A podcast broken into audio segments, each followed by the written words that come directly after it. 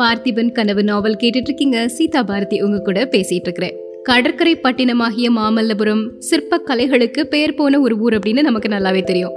மாமல்லபுரத்துல அன்னைக்கு ரொம்ப அல்லோல கல்லோலமா இருந்துச்சாம். வீடுகள் எல்லாமே மாவிலைகளாலையும் தென்னங்குருத்துகளாலையும் சிங்க உருவம் தாங்கிய கொடிகள்னாலையும் பல வர்ண தோரணங்கள்னாலையும் அலங்கரிக்கப்பட்டு காணப்பட்டன. தெரு வீதிகள்ல நிறைய கோலங்கள்லாம் போடப்பட்டிருந்தன. காலையிலிருந்து பெண்களும் ஆண்களும் குழந்தைகளும் பட்டாடைகள்னாலையும் பசும் பொன் ஆபரணங்கள்னாலையும் அவங்கள அலங்கரிச்சுட்டு தெருவீதிகள்லையும் திண்ணைகள்லையும் கூட்டம் கூட்டமாக நின்றுட்டு இருந்தாங்க எங்க பார்த்தாலும் பெரிய முழக்கங்களும் மங்கள வாத்தியங்களின் ஒலிகளும் கேட்டுக்கொண்டே இருந்தன. இந்த அளவுக்கு மாமல்லபுரம் கோலாகலமா இருக்கிறதுக்கு என்ன காரணம் அப்படின்னு பாத்தீங்கன்னா பல்லவ சாம்ராஜ்யத்தை ஆட்சி செஞ்சுக்கிட்டு இருந்த நரசிம்மவர்ம சக்கரவர்த்தி அன்னைக்கு மாமல்லபுரத்துக்கு வர்றாரு. ஏழு வருடங்களுக்கு முன்னாடி நின்று போயிருந்த ஒரு சிற்ப வேலைப்பாடுகள் எல்லாம் திரும்பவும் ஆரம்பிக்கணும் அப்படிங்கிறதுக்காக அவர் வராரு.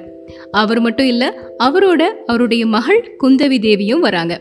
அதனால தான் அவங்கள பார்க்கறதுக்காகவும் வரவேற்கிறதுக்காகவும் மக்கள் இவ்வளோ சந்தோஷமாக இருக்கிறாங்க.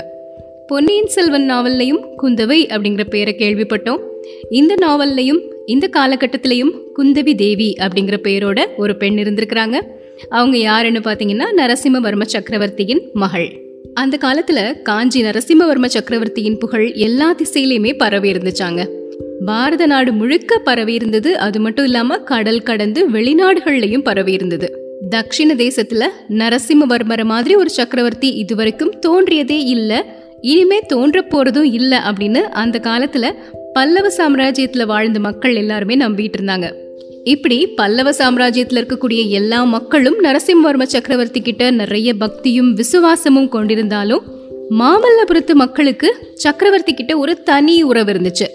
அதுக்கு காரணம் என்னன்னா மாமல்லபுரம் அப்படிங்கிற ஊருக்கு பேரே நரசிம்மவர்ம சக்கரவர்த்தி கிட்ட இருந்து தான் வந்ததான் அது எப்படி? ஆச்சரியமா இருக்கு இல்லையா?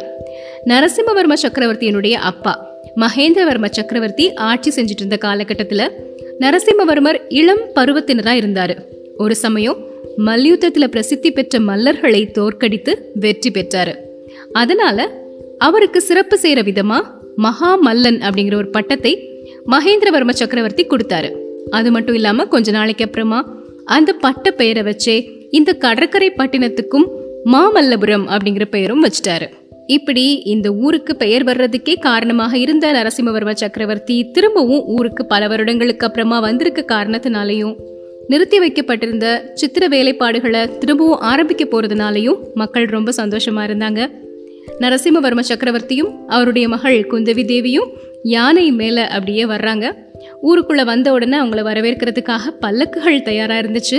ஆனா பல்லக்கு தூக்கிட்டு வந்தவங்கள நீங்க இந்த பக்கமா போங்க நாங்க பின்னாடியே வர்றோம் அப்படின்னு சொல்லிட்டு குதிரை மேல ஏறி நரசிம்மவர்ம சக்கரவர்த்தியும் அவருடைய மகளும் இன்னொரு இடத்துக்கு போனாங்க.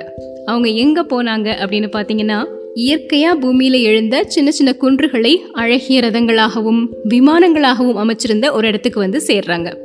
நிறைய அழகழகான சிற்பங்கள் இருக்குது. விமான கோயில்களை ஒட்டி ஒரு கல் யானையும் கல் சிங்கமும் தெரிஞ்சது. இது எல்லாமே இயற்கையா பூமியில எழுந்த பாறைகளை செதுக்கி செய்யப்பட்ட வடிவங்கள் தான். அதுல இருந்த ஒரு யானை சிற்பத்துக்கு பக்கத்தில் போகிறாரு தன்னோட மகளை பார்த்து குந்தவி இந்த யானையை பார்த்தியா? தத்ரூபமா உயிருள்ள யானை நிக்கிற மாதிரியே தோன்றது இல்லையா முப்பது வருடங்களுக்கு முன்னாடி இங்க இந்த யானை இல்ல. ஒரே ஒரு மொட்டை கற்பாறை தான் நின்றது. இன்னைக்கு நீயும் நானும் வந்திருக்கிற மாதிரி முப்பது வருடங்களுக்கு முன்னாடி என்னோட அப்பாவோட நான் இங்க வந்தேன். உன் தாத்தா பத்தி தான் உனக்கு நல்லா தெரியுமே. சிற்பம் சித்திரம் அப்படின்னா அவருக்கு ஒரே பைத்தியம் அப்படிங்கிறாரு நரசிம்மவர்ம சக்கரவர்த்தி. உங்களுக்கும் பைத்தியத்தில் ஒன்றும் குறைவில்லையே அப்படிங்கிறாங்க குந்தவி.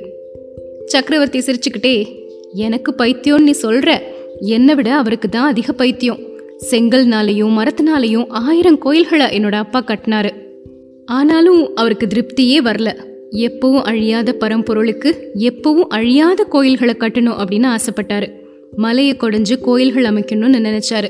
அப்போ ஒரு நாள் நானும் அவரும் இந்த பக்கமா சுத்திட்டே இருந்தோம். அப்போ எனக்கு உன்னோட வயசு தான் இருக்கும். தற்செயலா வானத்தை பார்த்தேன். வெள்ளை வெள்ளையா சின்ன சின்ன மேகங்கள் வானத்துல அங்கேயும் இங்கேயும் அலைஞ்சிட்டே இருந்துச்சு. அந்த மேகங்கள் திடீர்னு ஒவ்வொரு நேரமும் ஒவ்வொரு ரூபம் கொண்டு தோன்றின மாதிரி இருந்தது. ஒரு சின்ன மேகம் யானை மாதிரி தெரிஞ்சுது. அதை பார்த்த உடனே எனக்கு ஒரு யோசனை வந்துச்சு. இந்த பாறை பக்கத்துல வந்தேன். கையில வச்சிருந்த காவி கட்டியினால யானை உருவத்தை இந்த பாறை மேல வரைய ஆரம்பிச்சேன். அதை அப்பா பார்த்துட்டே இருந்தாரு. யானை உருவத்தை நான் வரைஞ்சு முடிச்ச உடனே என்னை கட்டி தூக்கி கொண்டாட ஆரம்பிச்சிட்டாரு. நரசிம்மா என்ன அற்புதமான யோசனை உன்னோட யோசனை? இங்கே இருக்கக்கூடிய பெரிய பாறைகள் எல்லாத்தையும் கோயில்களாக்கிடுவோம் சின்ன சின்ன பாறைகளை எல்லாம் வாகனங்களா செஞ்சிருவோம். இந்த உலகம் இருக்கிற வரைக்கும் அழியாது இருக்கக்கூடிய அற்புதமான சிற்பங்களை எழுப்புவோம் அப்படி சொல்லிட்டு சீக்கிரத்திலேயே இந்த சிற்ப வேலைகளையும் இங்க ஆரம்பிச்சாரு. அதிலிருந்து இருபது வருட காலம் இந்த பிரதேசத்துல இடைவிடாமல் ஆயிரக்கணக்கான கல்லுளிகளின் சத்தம் கேட்டுட்டே இருந்தது. நான் வட தேசத்துக்கு படையெடுத்து போனதுக்கு அப்புறம் தான் அது நின்றுச்சு இப்படி சக்கரவர்த்தி சொல்லிட்டு ஏதோ ஒரு யோசனையில ஆழ்ந்தவர் மாதிரி அமைதியா இருக்கிறாரு. கொஞ்ச நேரம் கழிச்சு திரும்பவும் சொல்றாரு ஆனா என்னுடைய அப்பாக்கு என்னை ரொம்ப பிடிக்கும். இந்த ஊருக்கு என் பேரை வைக்கணும் அப்படின்னு நினைச்சாரு. நரசிம்மன் அப்படிங்கிற பெயரோட நிறைய ராஜாக்கள் இருப்பாங்க. மாமல்லன் அப்படிங்கிற பெயரோட யாருமே இருக்க மாட்டாங்க அப்படின்னு சொல்லி எனக்கு மாமல்லன்கிற பட்ட பேரை வச்சு இந்த பட்டினத்துக்கு மாமல்லபுரம்னு பேர் சூட்டிட்டாரு. என் மேல அவருக்கு எவ்வளோ ஆசை அப்படின்னு சொல்லி திரும்பவும் யோசனையில ஆழ்ந்துட்டாரு. குந்தவி சொல்றாங்க ஆமாப்பா தாத்தாக்கு உங்க மேல ரொம்ப ஆசை தான் ஆனா தாத்தாக்கு உங்க மேல இருந்த ஆசையில நூறுல ஒரு பங்கு கூட உங்களுக்கு என்னோட அண்ணா மேல கிடையாது. இருந்தா அண்ணனை கப்பல் ஏத்தி சிங்களத்துக்கு அனுப்புவீங்களா? அப்படின்னு கேக்குறாங்க. நரசிம்மவர்ம சக்கரவர்த்தி சொல்றாரு இல்லம்மா என்னுடைய சின்ன வயசுல எனக்கு நிறைய ஆசைகள் இருந்தது. அதுல நிறைய ஆசைகள் நிறைவேறுச்சு. ஆனால் ஒரே ஒரு ஆசை மட்டும் நிறைவேறவே இல்லை. கப்பல் ஏறி கடல் கடந்து தூர தூர தேசங்களுக்கெல்லாம் போகணும் அப்படின்னு ஆசைப்பட்டேன். அதுக்கு என்னுடைய தந்தை அனுமதி கொடுக்கல. நான் இந்த பல்லவ சிம்மாசனத்தில் வந்ததுக்கப்புறம் கடற்பிரயாணம் அப்படிங்கிறது முடியாத காரியமாகிருச்சு. எனக்கு கிடைக்காத பாக்கியம் என்னுடைய பிள்ளைக்காவது கிடைக்கட்டுமே அப்படின்னு தான் உன்னுடைய அண்ணனை சிங்களத்தீவுக்கு அனுப்பியிருக்கிறேன். நீயும் ஆண் பிள்ளையா இருந்தனா உன்னையும் அனுப்பியிருப்பேன் அப்படின்னு சொல்றாரு.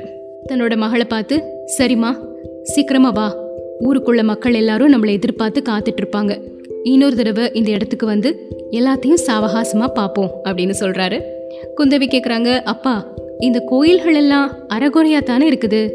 திரும்பவும் நீங்க ஆரம்பிக்க போற திருப்பணி வேலை இங்கேயும் நடக்கும் இல்லையா? அப்படின்னு கேக்குறாங்க. சக்கரவர்த்தி சொல்றாரு இல்ல இந்த கோயில்கள் இப்படியே பூர்த்தியாகாம தான் இருக்கும். இந்த இடத்த தவிர மற்ற எல்லா இடங்கள்லையும் வேலை நடக்கும். குந்தவி ஆயனர் அப்படிங்கிற மகா சிற்பி இந்த ஊர்ல இருந்தார். அவருடைய தலைமையில தான் இந்த கோவில்களின் வேலை ஆரம்பமாச்சு. அவர் தான் இவ்வளோ தூரம் எல்லாத்தையுமே செஞ்சாரு. அப்புறம் அவர் நிறைய துரதிர்ஷ்டங்களுக்கு ஆளாகிட்டாரு. கொஞ்ச நாளைக்கு முன்னாடி இறந்தும் போயிட்டாரு. அவர் தொடங்கிய வேலையை செஞ்சு முடிக்கக்கூடிய சக்தி உள்ளவங்க இப்போ யாருமே இல்லை. இனிமே வரப்போறதும் இல்லை. அப்பா நான் ஆயனரை பற்றி கேள்விப்பட்டிருக்கிறேன்.